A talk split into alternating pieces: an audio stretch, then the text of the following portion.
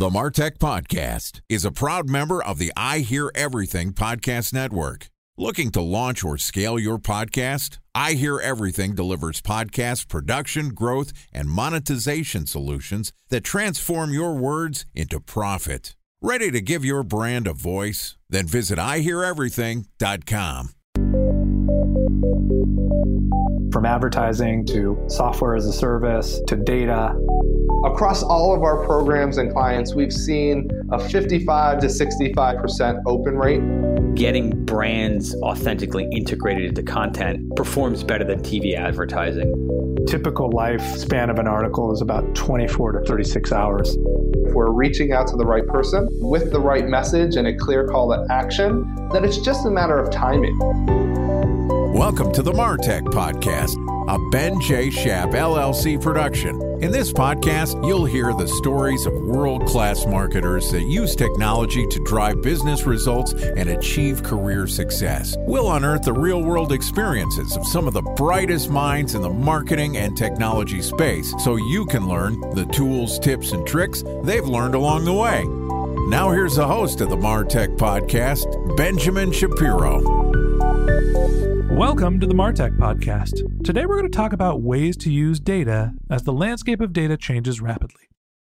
Joining us is Quimby Melton, who is the CEO and co founder of Confection, which collects, stores, and distributes data in a way that's unaffected by client side disruptions involving cookies, cross domain scripts, and device IDs. It's also compliant with global privacy laws, so hey, it's good for people too. Yesterday, Quimby and I talked about how to avoid the third party cookie graveyard, and today we're going to continue the conversation talking about why CRMs, DSPs, and automation is only 75, maybe 80% effective. All right, here's the second part of my conversation with Quimby Melton, the CEO and co founder of Confection.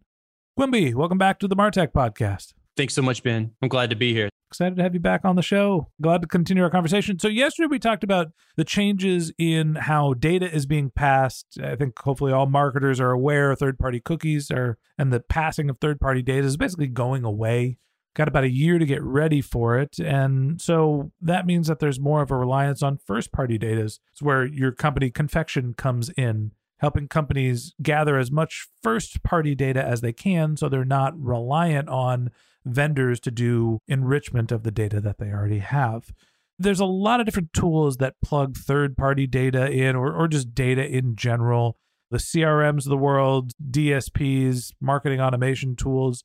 You have a theory that these tools aren't as effective as marketers might think. Talk to me about why you think CRMs, DSPs, and automation it's only 75 or 80% effective you know, it's funny. I can't actually lead with some of the other numbers we have because no one believes me. So we've done some case studies and we see it substantially higher than that. But the big picture is, I think a lot of people, we talk about this issue just in terms of tags and cookies and cross domain scripts and things, but it's a lot more than that. It's a lot more about just then who accesses data and who possesses and controls it. It's really about the way, the end of the way that marketers and developers have gathered and used online data for three decades. So we're really moving from one paradigm into another one. And it's pretty scary, I think, from a marketing perspective, but it's also a really great opportunity to rethink the way that data moves around on the web and build a better, more compliant system. So, as far as the why, why are these disruptions happening? When Safari and Firefox phased out support for third party cookies in 2017, that immediately impacted 20 to 25% of web users because that's about the percentage of people who browse the web and use Safari and Firefox. Obviously, Chrome is, you know, 75% plus. Poor Internet Explorer. You used to be so dominant. I know, poor Internet Explorer and Opera, you know, these kind of fringy browsers now. It is pretty remarkable what happened with Internet Explorer. But so really, you know, if you look at a system where your scripts are being blocked by 20 to 25% of people who are browsing the web using Safari and Firefox, you're talking about information that can't flow into your CRM for just to keep using that as an example. And that obviously is a problem. It's a pretty substantial amount of waste. And the problem is obviously when Chrome flips the switch, now you're talking about 75, 80% of people. And it's pretty amazing looking back and thinking about how much waste that is, you know, compounding every day for four years, 20 to 25%. It adds up to big numbers. So there's the idea that you're not getting accurate data over the whole population because already we're seeing some browsers aren't using third party data. Is that why the systems that we're relying on aren't wholly accurate? So, really, what it is, scripts get blocked. And the most basic reason is that a browser like Brave, again, which has a small user base, but Firefox and Chrome can be set to work exactly like Brave and be just as privacy focused. So what happens is if these browsers under certain conditions block a script because they know that information that passes between you and the site is going to go off to a third party, then that event just goes nowhere. So what winds up happening is that script is blocked, the event goes nowhere. And for a page view, for example, or a button click or whatever kind of event that you're tracking on the site. And that's really the problem. And I think it's also important to kind of scale up and think about how fragile the front end data collection and distribution models are, where it's really a Rube Goldberg machine, right? It involves cross domain scripts, it involves cookie syncs at DSPs. And the system is very complex and very fragile. And it's not entirely unsurprising that a small thing like blocking one script, if it's an important script, would cause disruptive ripples all the way down through the ecosystem. So I would say at a high level, that's really what we see the most impact is event tracking being interrupted as a result of blocked scripts because they share information with third parties when they're executed. All right. So if I understand correctly, I want to pull data into my CRM and the browsers are blocking some of those scripts. So I'm not getting 100% of the data. So I'm really not getting the entire population of people that I want to gather data from already. That's right. And then I'm taking the data that's in my CRM and I'm trying to advertise to those people. I'm running it through a DSP. And again, some people are blocking the cookies from DSPs. So the output to marketing isn't necessarily 100% effective. Talk to me about automation. Why is automation not necessarily always effective? I think the use case matters in that context. So if you are collecting information that's spotty and then you send information out, like in the form of an email blast or something like that, the email will still make it to your person's inbox, but the information that you've used to compose that message or organize the audience that it goes out to will lack the kind of context that you probably would like it to have and expect it to have inside your CRM or your marketing automation platform or wherever you send it from. I mean, I guess that's just a quality of product coming out of the marketing automation system. If the data in your CRM isn't great, the marketing automation output isn't great as well. And then it's just not as effective messaging. I think that's right. So if you get spotty information, like you know, garbage in, garbage out, so if you have spotty, less contextually driven information coming in, and then you try to use that to organize an audience segment or something like that, obviously the output is going to be far less reliable than it would be if the inputs were better. Time for a one minute break to hear from our presenting sponsor, Mutinex. In 1919, John Wanamaker said, Half the money I spend on advertising is wasted. I just don't know which half. Well, the advertising landscape has changed since then, and instead of reaching your audience on two channels, you're probably reaching them on 20. Turns out John didn't know how easy he had it. But that doesn't mean that you should give up on striving towards marketing effectiveness. No matter how complex your marketing strategy is, Mutinex Growth OS is the market mix modeling platform that measures the impact of marketing on your bottom line. Mutinex's market mix modeling platform calibrates your insights against the latest market conditions so you can make media and marketing investment decisions confidently and quickly.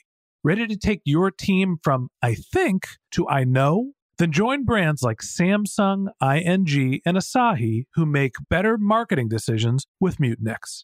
Mutinex Growth OS. Your best decision starts here. To learn more about Mutinex, go to mutinex.co that's M U T I N E X dot co. Okay, here's the rest of today's interview.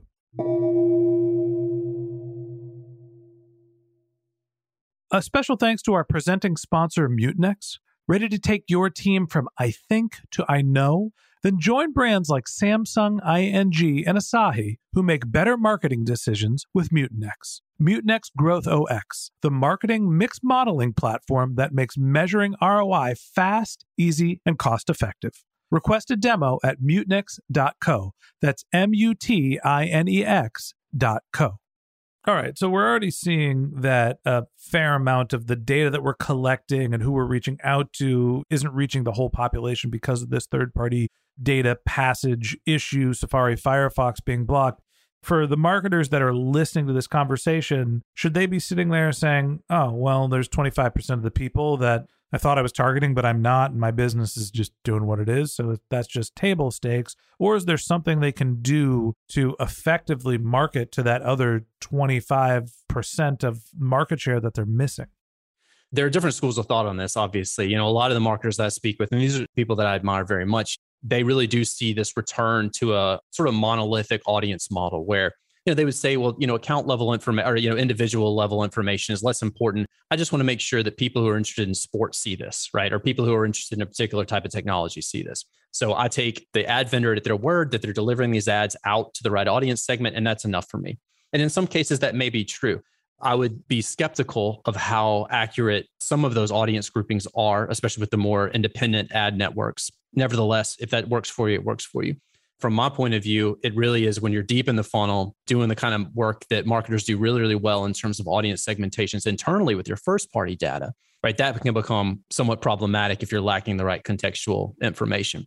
Another thing that I talk about a lot is the value of aggregate data being, you know, just as valuable as personally identifying information. And so honestly, when I think about it for confection and other projects I've done in the past, we probably rely on aggregate data at least as much as personally identifying information.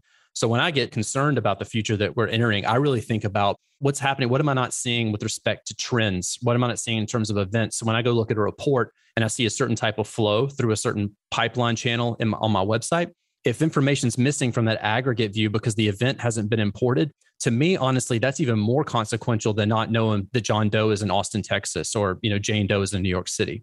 So for me, it's really about the loss that we get on the aggregate level so that we can go out and build accurate trends models and make better decisions about how customers are entering our pipeline, how people are discovering us and the channels they're coming in from. The question I have for you is do you think this is a bigger problem for B2B or B2C businesses? I think that personalization and sort of contextual marketing probably matters when you're only looking for a handful of customers as opposed to when you're B2C, you can kind of broadly target. You don't necessarily think about who the individual customer is. You're not ABMing, you're not tailoring your marketing efforts specifically for them. I think that's a really important point is the division on this in B2B and B2C. So when we, we set out with Confection, we thought we were building a B2B tool, and it still is a B2B tool. But some of our most engaged users are e-commerce companies. These are small, like makeup companies, for example, who sell on the web.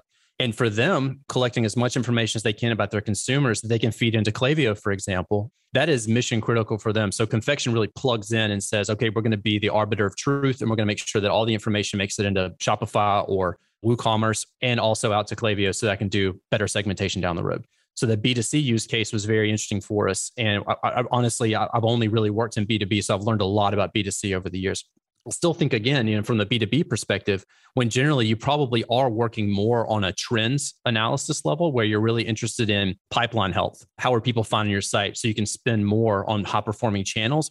The individual information is important, right? Especially if you're doing, like you said, kind of an ABM approach. But at the same time, the thing that really concerns me from a B2B perspective is making sure I have actionable, accurate, aggregate data that tells me stories about trends.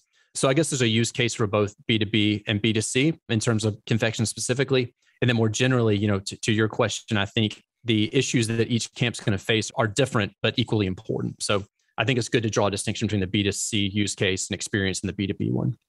My takeaway from this conversation and yesterday's conversation is that there's no getting around that marketers are going to move more towards aggregate marketing than discrete personalization. Yes, we're going to take our first party data, but it's hard to come by and try to do as much personalization as we can. We're just going to have less volumes of data. So that means that we're going to be marketing more broadly. You know, and I think of how we do our paid media buys to promote the Martech podcast there's always this debate of do we retarget a lookalike audience based on the people that are listening to the show to try to find very specific audiences that are interested in Martech and podcast? Or do we just buy audio ads for people that are interested in business and know that we're capturing this broad podcast audience and we'll get the marketers in that larger audience?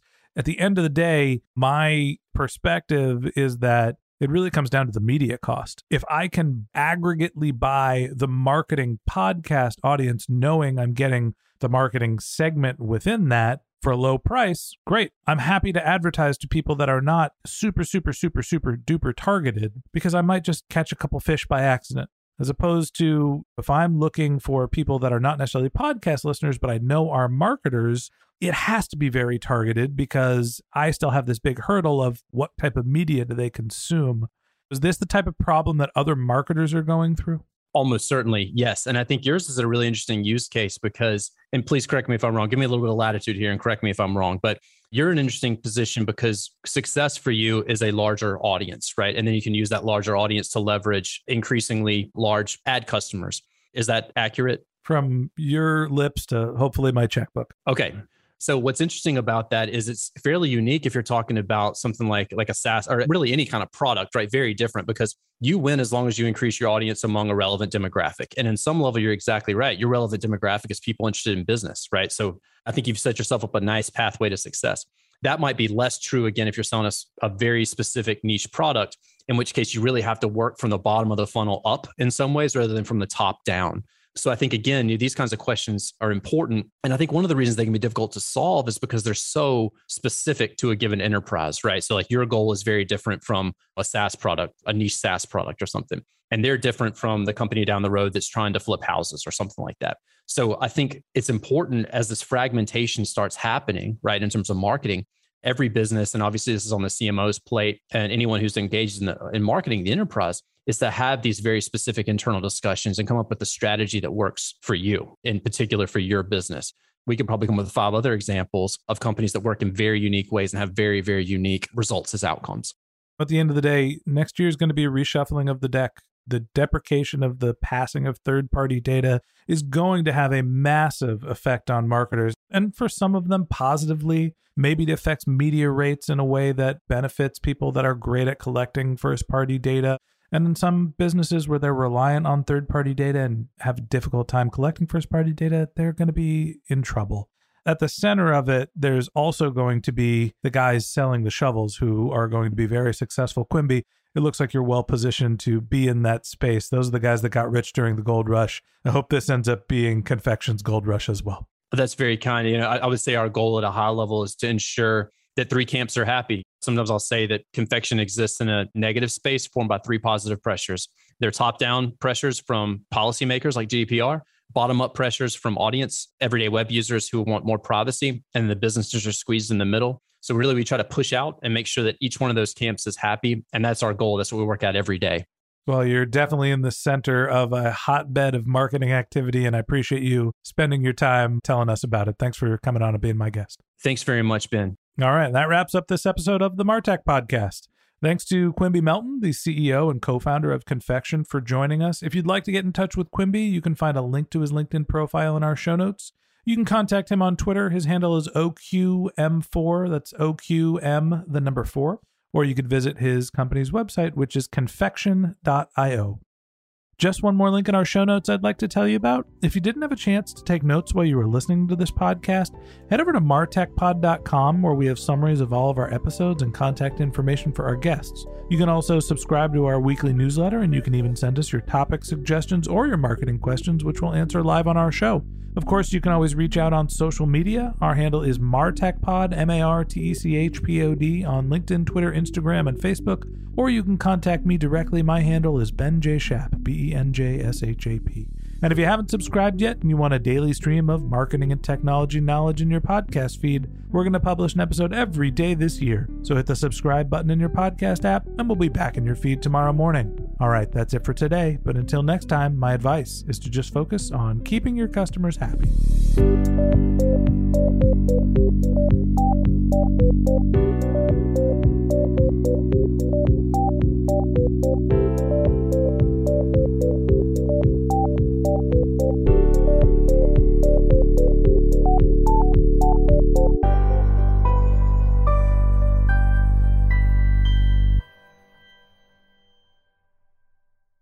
Thanks for listening to the Martech Podcast, and I Hear Everything production. Looking to launch or scale a podcast like this one for your brand? Then visit iheareverything.com.